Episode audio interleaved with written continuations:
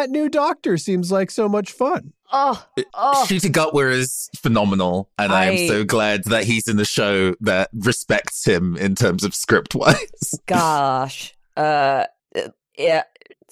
James, I I'm trying to phrase this hmm delicately. Are you a Mhm. Superwholock household? I was not. I was not a big fan of Supernatural. Okay. Um, Mhm. I did watch like the first. I want to say three or four episodes of Sherlock, Mhm. and there was only one good episode out of Okay. all Hmm. of those. I mean, yes. and and then everything like every clip I saw of the show afterwards was like just bad. And I slowly realized my problem was Steven Moffat, who is like an okay writer and a bad showrunner, just like a Mhm. bad showrunner. Mhm. He uh, inexplicably has written some of my favorite Doctor Who episodes, but it feels like if you give him enough control of something, he can't help but be a sexist idiot. Like, Okay. Ah, Okay. mhm, mhm.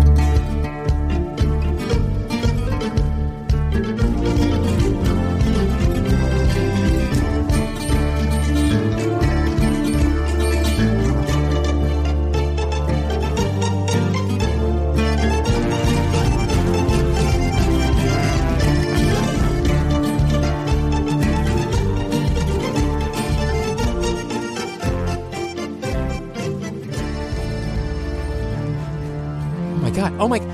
Angelo. It's fine. It's fine. It's fine. It's fine. It's fine. What do you mean it's fine? He's bleeding. It's fine. It's fine. It's fine. We fixed it. I fixed it. We fixed it. I fixed it. We fixed it. We fixed it. It's fine. He's he's not. Jonnit, Jonnit, like goes to Angelo's body and like puts his fingers up on uh, his neck, checks for a pulse. It's he he feels a very faint pulse, but then I can't remember where Angelo was knifed. I don't think we said. I think it was just that man's dying and dead and got stabbed. All right, So, cool. yeah. So Jonnit Jonnit runs over to Angelo, uh, taps the his neck and feels for a pulse. There is something faint there, and he gives that gives him a little bit of like relief, but there's like so much. There's a lot of blood, and so he is very frantically like patting around his chest where his clothes are like separated, where there is a, a gash, and he's like sort of like rips the part way parted clothes open to see a I would say like a a scar a very recently scarred over like yeah entry point where Gable has just sort of patched him up and there is a a big like a big exhale but Jonnit is shaking Oh. Okay. It's not my best look. I'm sorry. It was. hey it'll do Oh. it'll do Oh, God. Angelo sweet sweet Angelo Oh. uh, Oh. Jonnit grabs Angelo's cheeks. Oh, sweet, sweet father of a man, Angelo, you're going back. You're going back with your kids. You're going back with your kid. And he he touches Jonnit touches his head to Angelo's head. Don't, don't, okay. don't, don't, don't, don't, don't. Uh, J- John, it, uh, I, okay. All right. Let's think clearly. Only one foot in front of the other. What makes the most sense right now? Okay. We can't leave a visibly bloodied man out in the middle of the street who has probably seen our faces. Where can we take him? Where should we take, should we take him anywhere? Is that wrong? Should, should we? Should we take him to his house? Where does he live? I don't know. I don't know. I don't know don't know. where his, he and his beautiful family resides. I know Uh, he, oh, he works in a he works he works in a gift shop. Oh, Wait, wait, wait. Okay, okay, okay. All right. okay. We don't know. We don't know who we can trust in in this town, and and that knife, that cleaver, that ah, it's it's it's somewhere. it's it's always something. It's always it's not just all the other things we have to deal with. It's always something new and fun and funky fresh that we have to just okay, cool. There's a big stabby knife around. Great. Keep an eye out for that. I feel like I'm going to fall into a million pieces. Oh. Gable, I, I know when I feel like this, I feel like it's just it's it's time to talk to the captain. We, Okay. I think we gotta we gotta talk. But but I can stay here with with Angelo. I, I I feel like we shouldn't move him.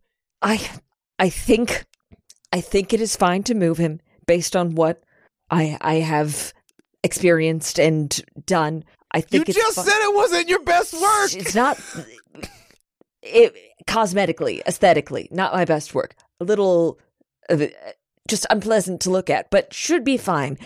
I think it is, but because it is not my best work, I think it is important that we get him to someone who, uh, or a series of people who have a little bit of experience with wounds. So I think if you feel like you can lift him or support him to get him to the ship and then uh, just lay him out somewhere and uh, use any of our if find someone you think might be able to help uh, and i will go get the captain.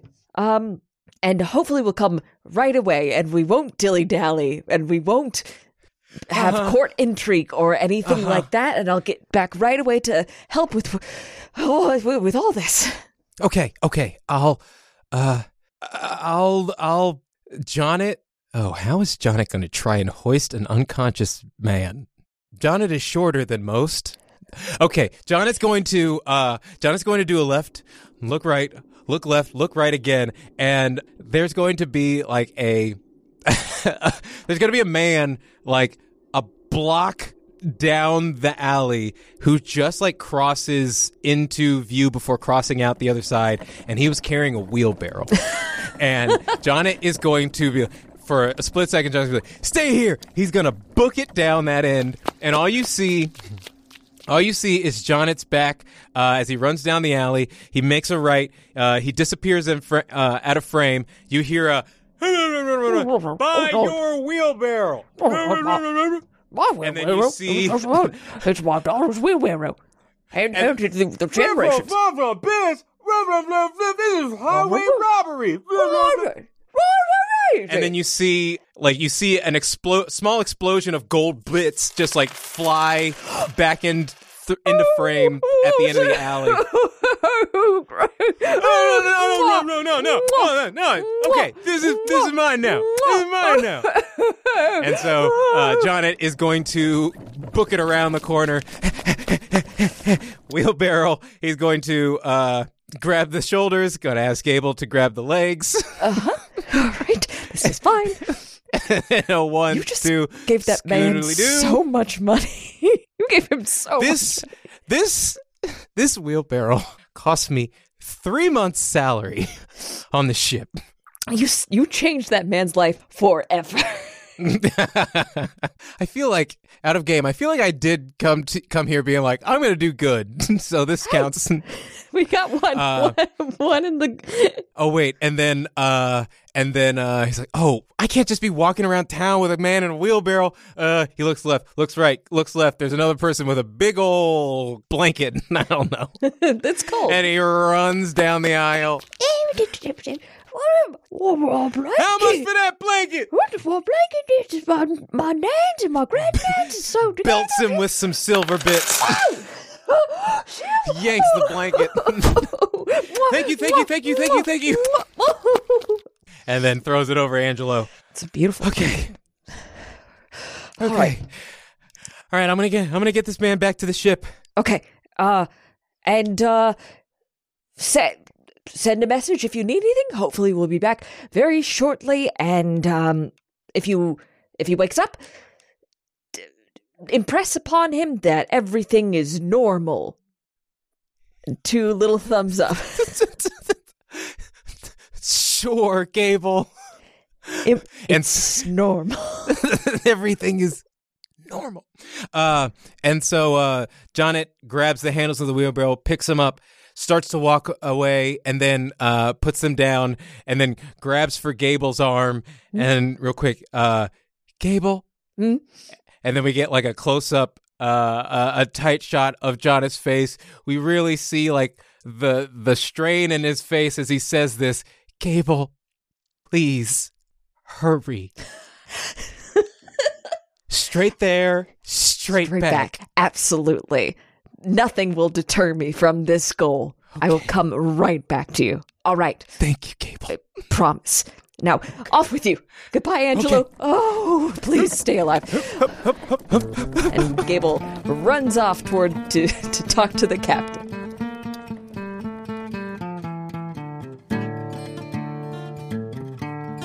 I think we can turn ourselves to a dinner party uh, hosted at a mansion constructed by the Red Feather Syndicate.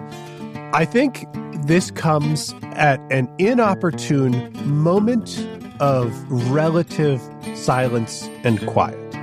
Nathan, for you specifically, what I'm going to ask is what moment does Gable specifically interrupt with their arrival? Uh, is the Church of the Slain God inclined to have, like, you know, a, a prayer before a meal kind of energy? God, of course they must be. Of Mm. course they must be. Even if there's no kind of like dialogue led and it's just a moment to contemplate one's existence. I like it being a call to silence specifically. Hmm. There is something about that that feels very Church of the Slain God, where instead of a prayer before a meal or offering thanks, you are intended to listen for the silence of the absent God and be aware of his absence before you dine. I think it is a moment where, uh, you know, obviously Aravetti is leading this moment of silence. And it's a thing where everybody is seated at the table. Um, food is like out, but, you know, covered up, not fully served. And Aravetti is standing, um, you know, off to the side of, of the head of the table, as obviously Edith Truss is, is sitting at that head of the table.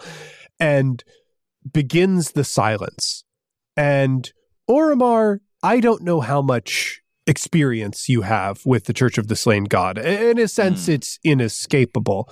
They um, it's a religion that makes itself encounterable specifically. It is one of Mhm. the only religions on all of Spear that uh, has an evangelical element to it that intends to spread itself. That is a foreign notion in most places. Mhm. Um, and this practice, this practice of silence, is probably something that Orimar has at least observed before. But this is the first time that it has been led with someone who is capable of sights and wonders, who performs the church's miracles. And as it begins, there is a beat where the silence is itself. And after that, the silence deepens. You feel as though you are falling down a well. Um, Mm. it's almost a sensory deprivation where the room fades away. Then you hear your body as, you know, you, you have somewhat recently gotten over being Mhm. able to hear the blood pumping through your veins. Um, the thundering of your heart, the rasping of your breath. Even that begins to fade away until you are floating within this nothingness. The only thing for you is sight. And it even feels as though the lights in the room are dimming. Gable, how do you interrupt this moment? trying to determine how much I know about like even where Orimar is. Um I think this is a big mansion in Mhm. a town that is kind of this mansion. This is where all of the Red Feather officials live, and the offices are not far from here. I think this town is small enough that this is one of the things that you can figure out. Like, without any instruction, without even being able to read the language, I think you'd be able to find the factories uh, in, in this town quite easily. You can find the church quite easily. And I think this is the other tallest landmark here. gotcha. What I think it looks like is um the front door had footmen or uh people just posted to uh like be butlers and things like that. And Gable opens the door and just sort of sweeps by them. So as they walk the beeline to where they imagine people are, they've got these two like very uh flustered uh s- s- uh very uh, flustered footmen just like oh no please uh, we couldn't Oh, no. oh sorry No, no, sorry good gracious Oh, you mustn't. Uh, you mustn't. and so they're bee beelining and then they uh right in the middle of the silence they slam open the door and start scanning the room Mm. and then nearly immediately remember who they're supposed to be to these people Yeah, you, you scan the room. Everybody, I think, jumps, and Mhm. it is almost like like a jump scare, full on jump scare, because everything was so quiet. And I think you make eye contact with Vista Aravetti. You can see him like standing up. He doesn't look annoyed. Um, it is like it's very obvious that this person was like doing something or leading something and you can see like relatively humble casual church clothing on him you know for for those who know catholic priests they have like the black shirt and the collar Mhm. uh let's actually very quickly in, just invent what that is for uh the world of sphere i love i love fashions Hmm. Uh, it is a. I, I still think it's a, like a circular s- strap around the neck, uh, but it almost has uh tiny clasps that go uh actually off to the sides. It almost connects like Hmm. epaulets to whatever they're wearing on top. Ooh. like that Oh, that's cool. Yeah. So like like kind of like silver chains almost. Yeah, you could. The, I, I think they the the what is what around the neck is the standard bit of white, definitely white, almost like silk cloth or ribbon, but it has clasps on it, and people tend to decide how they go and connect it, uh, ground it to the rest of their outfit. So some people think- use chains, straps, whatever.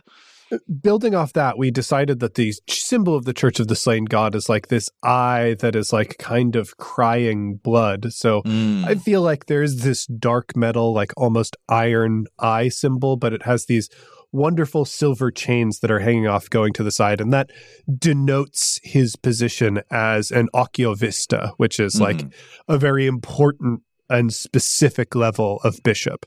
it's interesting to to wind back a, a slight moment in the process of the entire room like deepening and sinking Orimar feels the loss of control in this circumstance and hates it quite deeply the the idea of uh the functions of their own body being arrested outside of themselves is a thing that he very specifically never wants to happen to him again. Um he retreats he sever he severs his soul uh like he, he he's done a handful of times before where he'll go inside himself into the the the architecture held up by spider strings and tries to use that as a way to kind of keep a degree of control of himself I would love to get a intellect check from you, Orimar. that I makes feel like I all the sense feel like sorry there's I something to be learned here. I did not previously withdraw the dice give me just a second go get that set Hey, up. no, it's okay. The way we run this show, are you kidding? I norm I'm normally on top of it but uh, You are the most on top of it.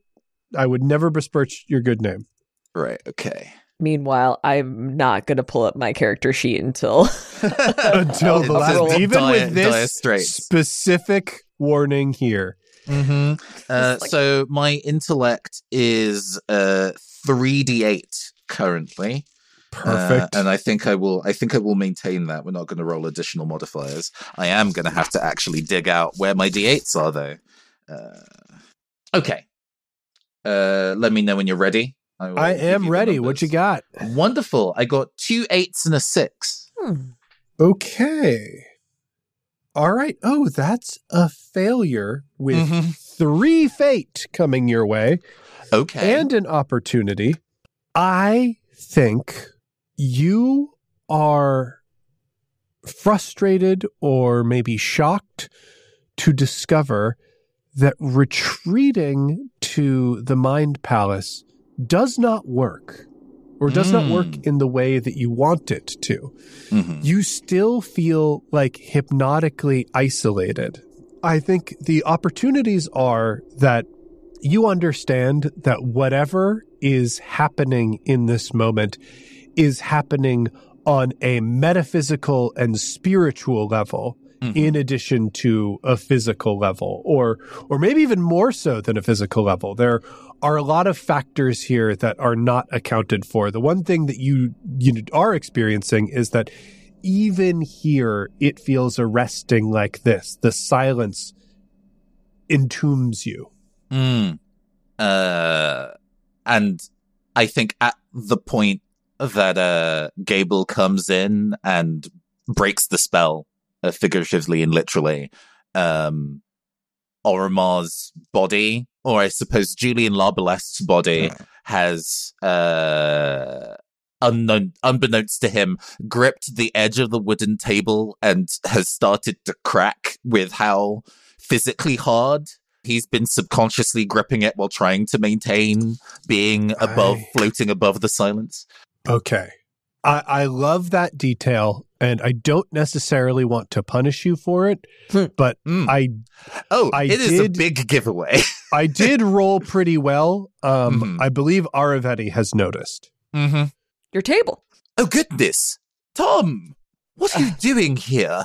Sorry, you caught me unawares. You, you, uh, put the frighteners up me, as it were. G- Gable like stands up a little straighter and tries to put on the face. Um, and in a, a very direct way, but also a stage whisper, Gable walks over to you on the table and does one of those like lean over stage whispers as, Mhm. as if to present like, oh, this is just for you. But, um, my lord, my apologies, but this could not wait. The young sir has a message for you that he would like to. He he refused to let me wait until your meal was over for me to deliver it to you. So, at your convenience, please. I will be in uh, in uh, at your convenience. And then stands up.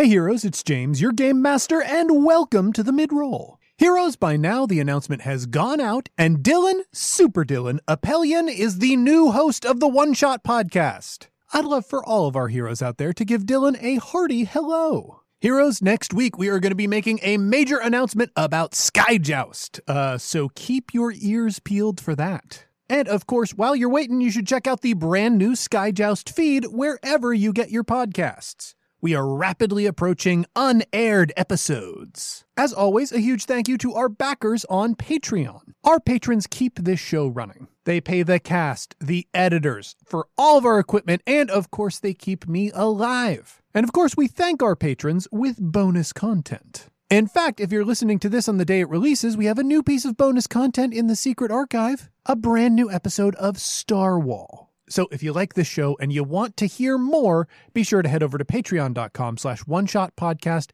and sign up to support us. And now, a quick word from our sponsor. And with all that out of the way, let's get back in the sky.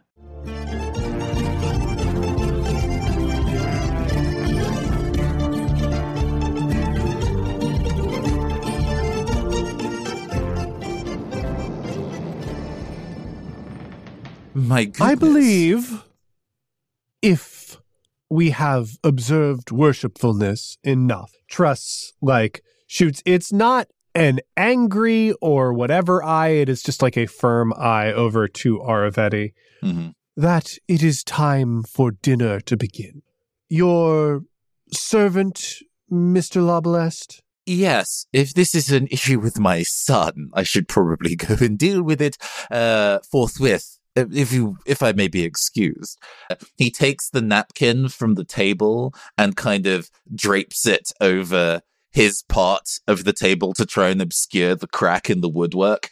Uh, gets up. Oh, my, is this an emergency? I can have my soldiers dispatched if so. Well, uh, if it is something that I'm supposed to be hearing in confidence, uh, the young master, my son, is uh, somebody who is rather emotionally guarded at the best of times. He's not really one to open up. So if there's a matter, Of course, of course. If it is, I will allow you to gain uh, knowledge of the situation. Um, but know that you have the opportunity for a full intervention by the Red Feather Syndicate as our guest. marvelous. Let's just hope he's not feeling homesick. and uh, gets up, bows elaborately, leaves the table. I think the servants kind of like hurry you into a side room somewhere in the mansion. Hmm. I'm so, so sorry. I'm so sorry. Oh, we we didn't know what to do. I I know I shouldn't be here. Uh, Uh, Orimar puts a hand on your shoulder. Are you are you all quite all right? everyone is fine. Everyone is fine. We we have a situation, not pressing, not immediate, but I believe it is not inherent. imme- if it's not immediate, Gable, Oh, God, I'm terrible. I'm terribly sorry. This place, it seems. You know how we, we never get a break anywhere we go ever. Uh, this is just one of those times. Um, we have discovered through very uh, various events that uh, there is a a luminary presence here that is quite uh, excitable and foul and has set its sights upon certain individuals within our party.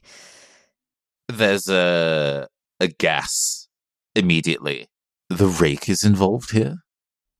Oh, oh, I don't believe I don't believe so. It is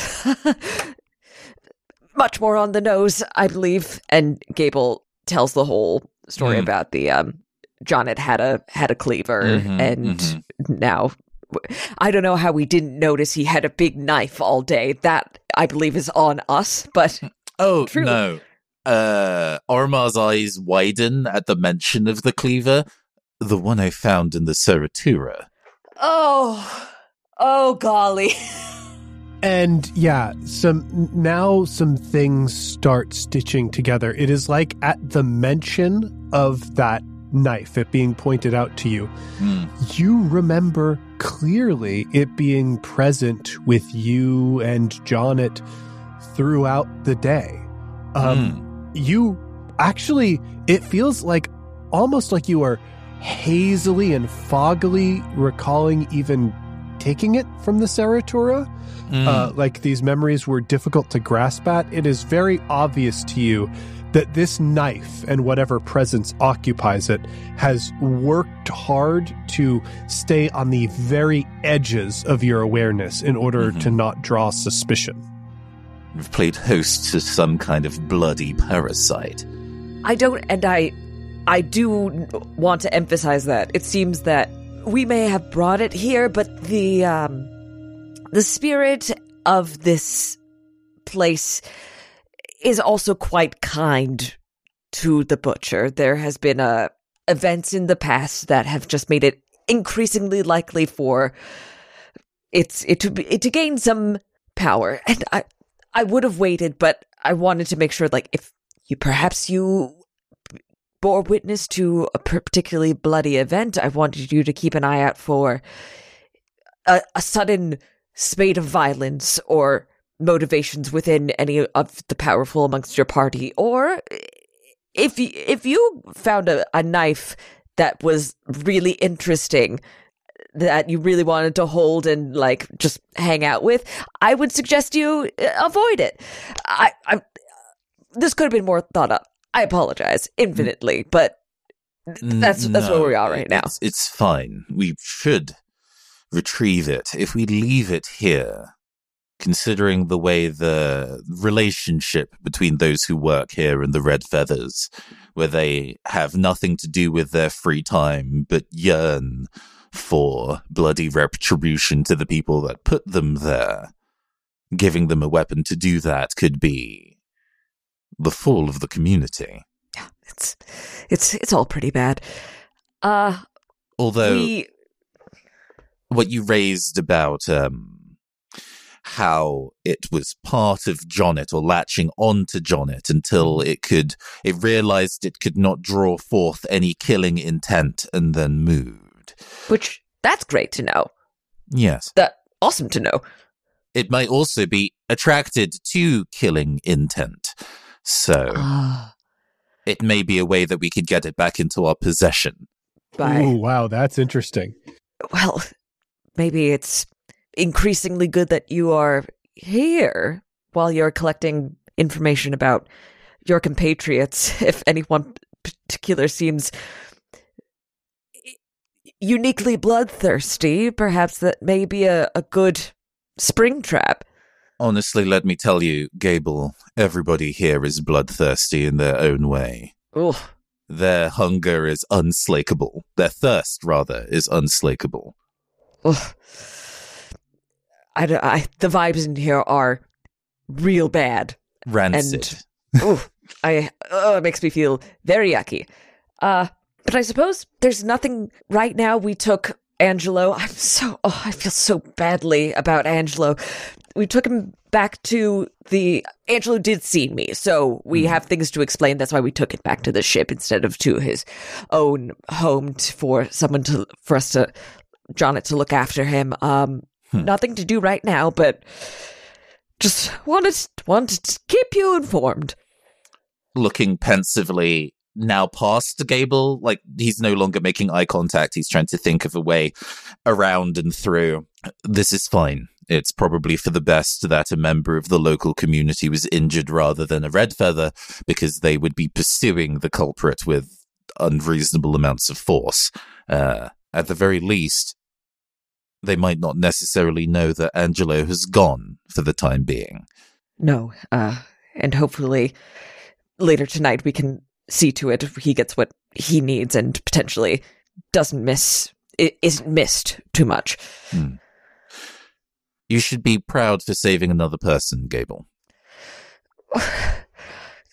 Eh, Possible. I I just feel I feel quite guilty. It would never have occurred to him if I hadn't if if we hadn't made friends. It's it's hard to get past that. I mean, ultimately, if I hadn't decided to go and take, we were desperate for resources, and anything that looked like we could take back to the ship was worth taking. But ultimately, I am the person that brought that cleaver into our lives. So I have to admit to being at fault. Hey, guilt is not a useful emotion because it's not actionable. I read that in a book. There is a, a book of sad. affirmations. Mm, there's a sad smile. You're right. uh, and if I return, considering the company, uh, his posture relaxes a little bit. Considering the the holy company that uh, I am currently seated with, I'm sure they'd be able to sense guilt in a person a mile away. So it's Yeah. best to compartmentalize that feeling for now. Absolutely. Lord knows that's what they're doing in there. So I guess I'll go back. Would you want? I can't really help here. I think at the very least, uh, it seems that every important person in Sorrow's End is currently seated around this table at uh, Ms. Truss's request. So if any of them suddenly feel like they need to be making moves, it feels like a good idea for two strong individuals who are aware of the threat at hand can handle it before it gets too bloody. All right, I'll I'll, I'll hang out in next to the servants, I suppose. See what's coming in and out of the kitchen, try to make friends, I guess, or just let me know if you need me. Yes, I I feel you would be uncomfortable if I seated you at the table. Oh, they they would not like me. As that is said, mm-hmm. there's a knock at the door. Ah, yes. Sorry, we we, we took a moment. Hello, hello. Um, Miss Truss was just uh sent us over to make sure everything is in order. Absolutely. Absolutely. I have been given the full breast of the situation and I have decided that my son can wait. Uh, but now that I have my assistant here, if uh, they may assist during the proceedings, they like to keep their hands busy. Oh, well, well uh, Miss Truss uh, had had noted to us that it appeared that uh, your your man Thomas here was an officer aboard your ship, H- holds a position of uh, authority. Of, of, indeed, they are they are much trusted. Wonderful. In which case, Miss Truss would like to extend uh, the the offer of invitation to join our table. Yeah, as as you are guests here, and I understand that there is a a, a normal hierarchy, but uh, to the Red Feather Syndicate or privateers, uh, do dine with us as guests. There is a a wicked smile crosses Julian Larbalest's face. Oh, you see, Thomas has taken a, a vow of humbleness. Uh, lavish food is unfortunately uh, something they are abstaining from for the rest of the year. Oh, that is not a problem. We have some very plain foods that can be served to your man Thomas.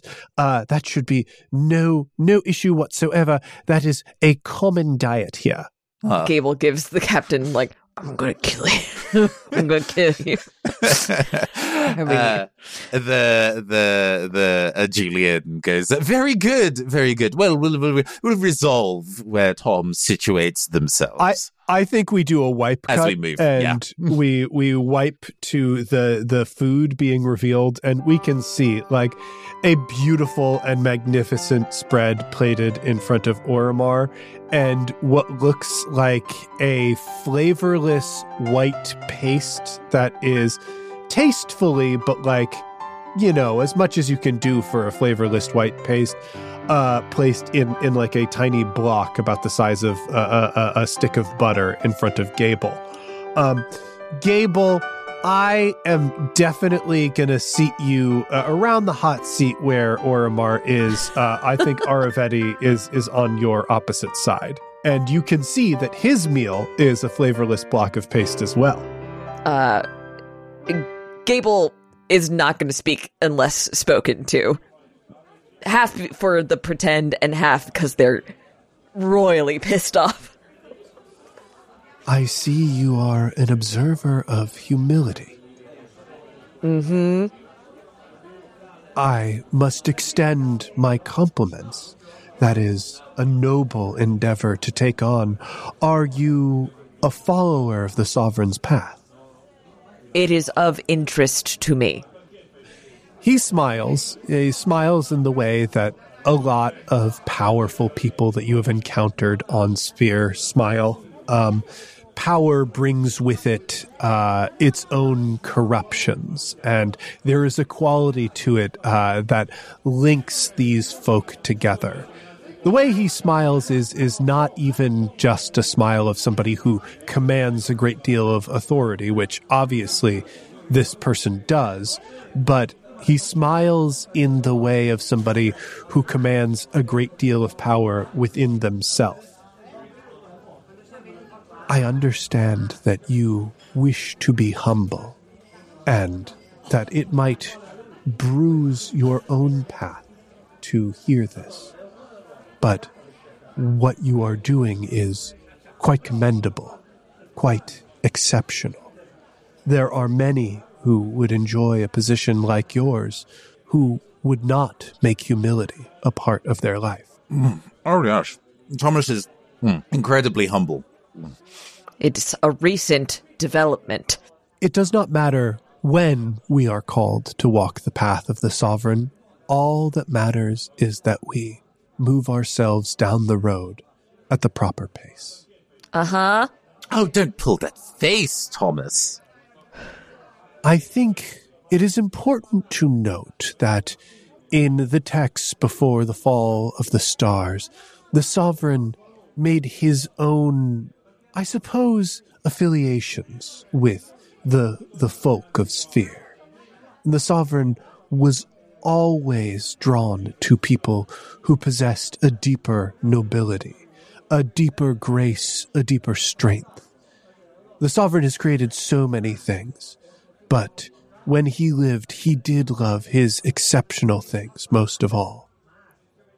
Gable is just like stuffing their face now, and just the irony is so potent that they almost can't even register it. It's just like, yes, this is something that might as well be said. Sure. hmm Despite the fact that um, Julian is also eating food with some alacrity during this, uh, there is a kind of glance up at the opposite side of the table, making some eye contact with uh, Lady Megan and Luther Mathers, and a glance sideways uh, to uh, Tom in a kind of like, ah, people who work under you, right? Well, I s it's simply rude to be discussing religion over dinner.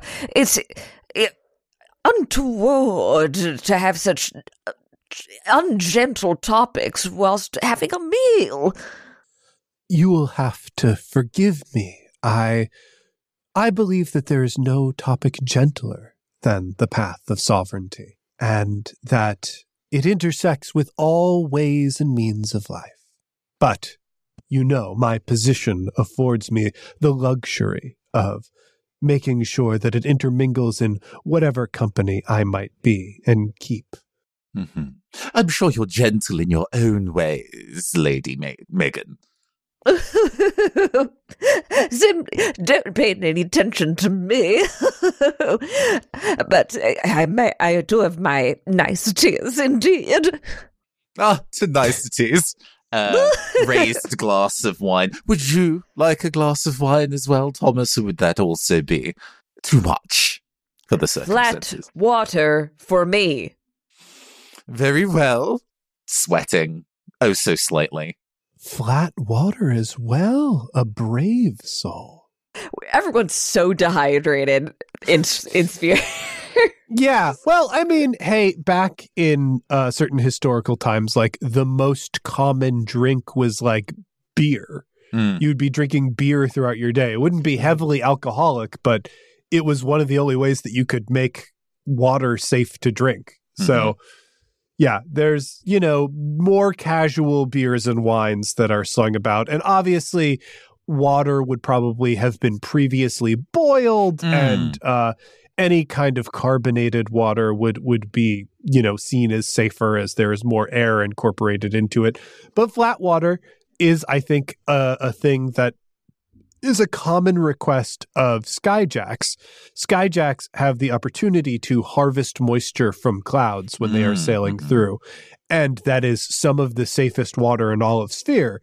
So it is more common for uh, a skyjack to acquire a taste for still water uh, and it does make a statement whenever you are on land and request still water because it makes people think you are cool and brave.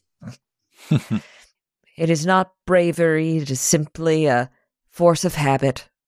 My discomfort at being on the ground Hmm. leads me to seek comfort. Mr. Larbalest, uh, you must tell us how have you found the winds and skies? Oh my. Well, uh, around Azure, uh, we're very used to the uh, specific climes across the seasons. I do have uh, something of a of a, a skiff, a yacht that I like to uh, bandy about when the weather is pleasurable, and it has given me a taste for the airs. Although I must say, uh, the environment here, the the wind does indeed have a certain uh, je ne sais quoi, a, a certain essence, a flavor about them uh, that uh, uh, I, I, I, I found very refreshing, very different.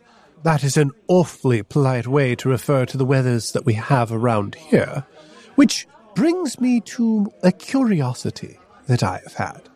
I understand that you and your party are here on a bit of a holiday, as it were.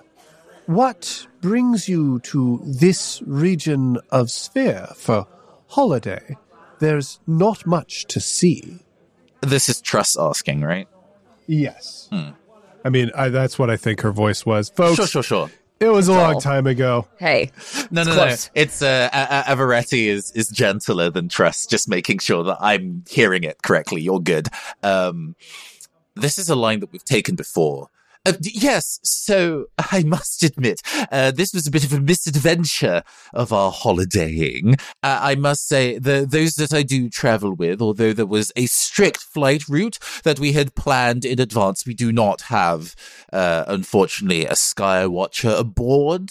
I spent very good coin, or bits rather, uh, to have uh, very well maps drawn up in advance, simple instructions that anyone could follow, they said.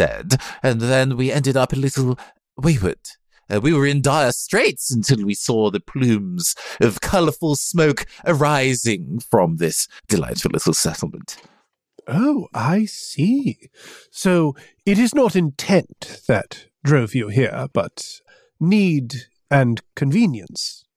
Yes, but as they say, when life gives you ornery griffins, make a new warbird. Ha ha. Well, I, I must know, as a privateer, you must have dealings then with uh, many of the Red Feathers uh, farther north. Yes, indeed. Uh, in fact, one of the local companies. Uh, this is a thing that Orimar would probably know. Uh, Oh, yeah, being absolutely. Operated within. Do the sub, do the kind of like sub factions of the Red Feathers have names, or is it mostly like the ships that are named and people kind of go off that? So you could pull, like, if you're looking to pull references, like, you could, uh, you're, you're probably uh, best off with, like, captains Mhm. or station masters Hmm. or even admirals of within that area. The I, I'm, I will have your roll for it, and the Mhm. only reason is you've been gone for a year. There's a Mm. chance. There's a small chance that something could have Mm. happened. It would Mhm. be against two black d8s, so like a normal level of threat. Okay. But yeah, you know, she is putting feelers out for who you know, who you might be affiliated with. Absolutely. Oh, let me see. I like so uh intelligence is a sensible thing to add here because you know this is mostly working on memory. But I think it would be spicy uh for uh reputation to be the role this time. Um, Interesting. Now, how is Orimar's reputation going to weigh into this? Hmm. Uh, I, I can can I justify this as uh previous reputation? I think uh Orimar was good at what he did while he was with the Red Feathers. Um, I, I, I think that will make the role harder, Mhm. only because you were with the Red Feathers so, so long ago. Yes. I, I am I am intentionally invoking disaster here. I could make this easy for myself, but I like this this thread. Okay, Um, then I, I- I'm going to upgrade these dice, and you can use reputation as you like. Mm-hmm. I will spend uh two points from my reputation uh to add another die. I think is how Correct. that That'll goes. add a, a a d6. Sure. So I'm rolling two d8s and one d6. All right. On the d6, it's a one, Excellent. and on the d8s, it's a three and a six. Okay. Um, you are. Uh, that is going to come out to just two successes. Mm-hmm. I, I- guess uh, what what is a, a red feather admiral in like this this French region, or or what like level of authority do you want to draw on Mm. here? I, I I noted down station master because that sounded like a fun title to have. Me, Nathan, Hmm. not knowing what that means, but that's Hmm. fine. Um, oh yes, when station master Alexander Cricket with two T's uh, was notorious around in my region of Azure. Um, a bit of a womanizer, but did good work. Truss's face is hard to read as you invoke uh, Station Master Cricket. And then goes, Ah, yes, Master Cricket. He does, uh, reputation aside, he is in charge of quite a profitable region. Station masters, just for everybody to know, that would be somebody who essentially owns uh, or is in charge of the operations of a major port for the Red Mhm. Feathers. So probably what Station Master Cricket would be managing would be the centralization and distribution of crops grown in the Azure region to the rest of the rediscovered world. So Hmm. this would be a person who is like fairly important within the Red Feather Syndicate, but l- in a localized way. Mhm. And it not being an admiral or a captain or something, it is specifically someone who wouldn't be uh, involved in like this upcoming meeting that's Mhm. drawing on, Mhm. which I, I think Truss Truss is sort of implacable. Goes, it's a sensible contact to have in that region. You must do very well uh, managing your estates. pioneered sugarcane across the region like nobody's business. Um, I must say, though, there are some people uh, who try to have a partner in every port, but when you run the biggest port in Azure, it seems the partners come to you. Know what I mean? Glancing again at table to try and get a laugh. I think the, the this is definitely a laugh for the the the peanut brigade. Uh, Indeed. Oh, what a god. uh, Orimar has resolved that at no point, I think Edith Truss has probably surgically removed her ability to laugh and is not going to attempt to try and uh, yeah, put humor to her. It's But, uh, so interesting because, like, one of the things that we have established about this person is that she has a lot of like well wishers and benefactors within uh, Mm. the Red Feather Syndicate. But we have established like a humorless bore of a serious person. So I Mm. think Edith must just be somebody who gets results. but yes. Uh, we, we, we do do well for ourselves. Uh, in fact, uh, Mr. Cricket uh, had uh, something of a to do uh, with his uh, wider family, which I was resolved in, uh, which I was involved in resolving. Uh, and as a result, whenever we needed a little bit of sugar, not from him, but you know, from the stocks, I just needed to drop a line. Oh, that does sound like Mr. Cricket. He he does take his liberties, but I suppose it befits a man of his station. Well, this must be a banner year for you. I'm quite surprised that you decided to take this year of all years to take your vacation, unless safety was your primary concern. well, you know, uh, when it comes to the uh, bigger gatherings, uh, when uh, there's a bit of a power play going on, you are either seen or you are definitely seen elsewhere. And there are enough people that I've talked to uh, where, well, I don't want to be airing anybody's dirty laundry at a table, you know, either here or there. It would be impolite over the dinner table, but. Oh, we could be quite bad and gossip a bit. Oh, Oh, we must be bad. We must, must be- take must our time to be bad. bad. Oh, I must be in my cups. Oh, how dare I? It's so impolite. Well, you know, when we're somewhere as remote as this, gossip isn't going to be traveling too far now, is it? Looking at the table, gossip not traveling too far now? Uh, I think Mr. Stone goes, Oh no. Gossip usually just lingers around here. In fact, I believe everyone at this table, Mr. Larbalest, will need to hear whatever gossip you have. We're practically starved for it. We have to pay for all our gossip, and the nearest information desk is hours away. All right, let's start making some big time plays for some big time players. Give me a second. Scotty Jacks.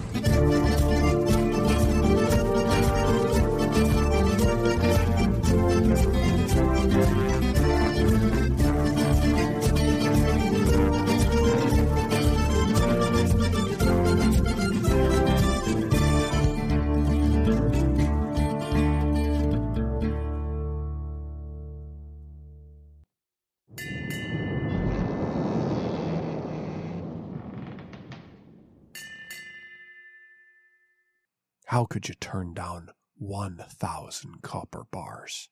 So I accepted. Right away, no questions. And the first part of the order went well. I worked faster than I'd ever worked before. I had the dies made up ready to go. And I pressed 200 copper bars within a week. They came out shiny and bright as ever. Exactly what those dogs were looking for, I'm sure. The problem is they wanted all of the bars by the end of the month. And even keeping that kind of pace, it was going to be a stretch.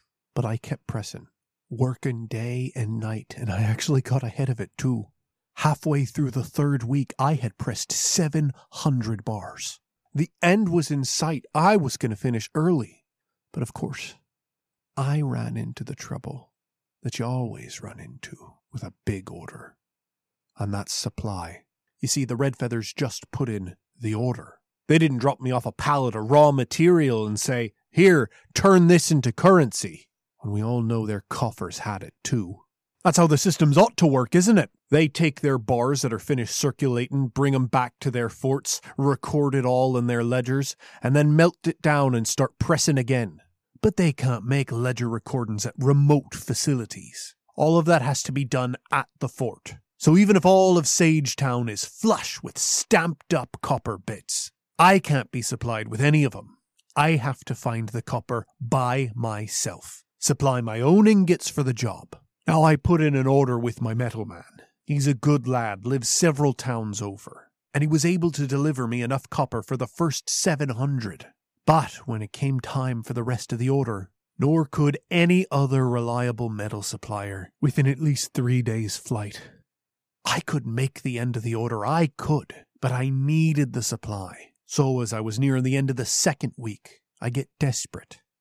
I put out a message, send it deep into the heart of Aurum, that I need some travelling merchant, and I'd be willing to pay handsome for copper. 25% over market rate. Even with that, I'd be making a tidy profit for myself. But only one supplier says that they can give me enough for the remaining 300 in time. And they want 50% over market rate. All of a sudden, my tidy job is starting to look mighty pinched. But I don't have a choice. So I agree. I strike a deal with damn Nasir. I'd never traded with him before, but I'd heard stories, always marking up, always having some excuse.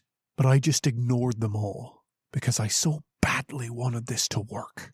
When he came to town, the way he smiled, I should have known something was off. But I needed the ingots, and I was so deep in the work. The fact that he came a day late, and I should have tested the damn ingots. Well, I overlooked a lot. I pressed those 300 bars, handed 'em over to the feathers, and collected my pay. 50 silver bars to stretch me a long way, even if it took 20 to get my supply. I didn't know anything was wrong until the soldiers showed up on my doorstep, said that I had destroyed Red Feather property by issuing 300 inferior copper bars. I denied it at first, of course. I've got my word, I've got my honor. I know the work that I do is good. But the proof came in their testing. Nasir's copper had been diluted, mixed with nickel and zinc. They wanted to find me the full cost of my services. That would have destroyed me. I shut down a month of business so I can complete the order. And I did seven tenths of it exactly what we agreed.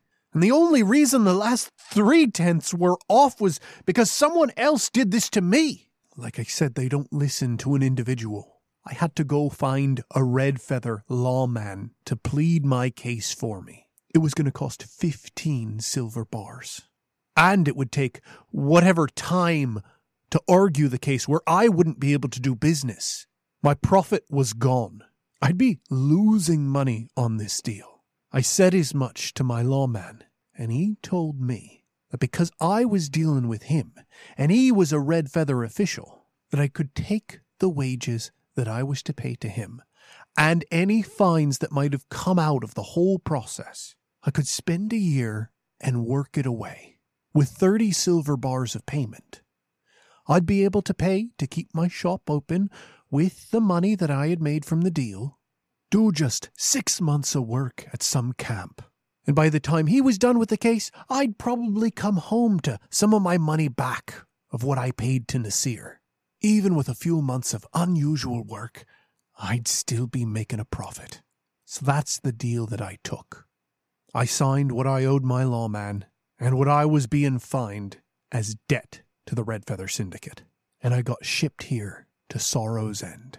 It was supposed to be just a few months of work. I'm coming up on a year now. and I could have paid down most of what I owed. But the scarlet was onset quick with me. Much faster than it's supposed to, much faster than it is with so many others. I needed treatment. Last few months, I needed a church bath at least once a week. Otherwise, the, just the touch of my clothes would make me sweat through 'em on the line. There is an end in sight. There is. I've paid out more of what I've saved than I'm happy to admit. And I can't go back to work like this. At home, I'm working with so much heat, with so much clash and metal. I die. I don't know what to do. All I know is that I'm here. And I don't deserve to be. No one does.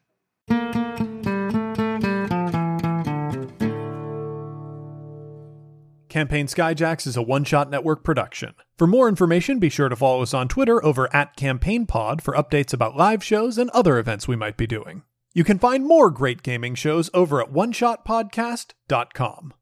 Jonnit Kessler was played by Tyler Davis, who can be found on Twitter and Instagram at Tyler A. Dave. Tyler is on strike alongside his fellow members of the WGA and SAG AFTRA. You can support Tyler and other striking artists by contributing to the Entertainment Community Fund, linked in our show notes. Gable was played by Liz Anderson, who can be found on Twitter at Liz Anderson underscore underscore underscore, or on her podcast, Paired. Captain Orimar Vale was played by Nathan Blades, who can be found on Twitter at Phantom Arts ENT, or streaming at twitch.tv slash the Neoncaster. I am James D'Amato, your host and game master. You can find me on Twitter at OneShotRPG or on my podcast, One Shot. The original music featured in this podcast was written, composed, and performed by Arnie Parrott. You can find him over on Twitter at Arnie Parrott or on his website, ATP Tunes. This episode was edited by Ali Grauer, who can be found on Twitter at Dreams to Become, or on her podcast, Skyjack's Courier's Call. Our logo was designed by Fiona Shea, who can be found on Twitter at Lunarum. The World of Sphere was inspired in part by the music of the Decemberists and Illimat, produced by Twogether Studios. This show was made in part by using a modified version of the Genesys role playing system, designed by Sam Stewart and a team of talented professionals. There are no kings. Take flight. Health to the strangers who've ever been kind, and once for our friends ne'er to rise. Twice to the dearest we're leaving behind, who know we can never deny the call of the sky.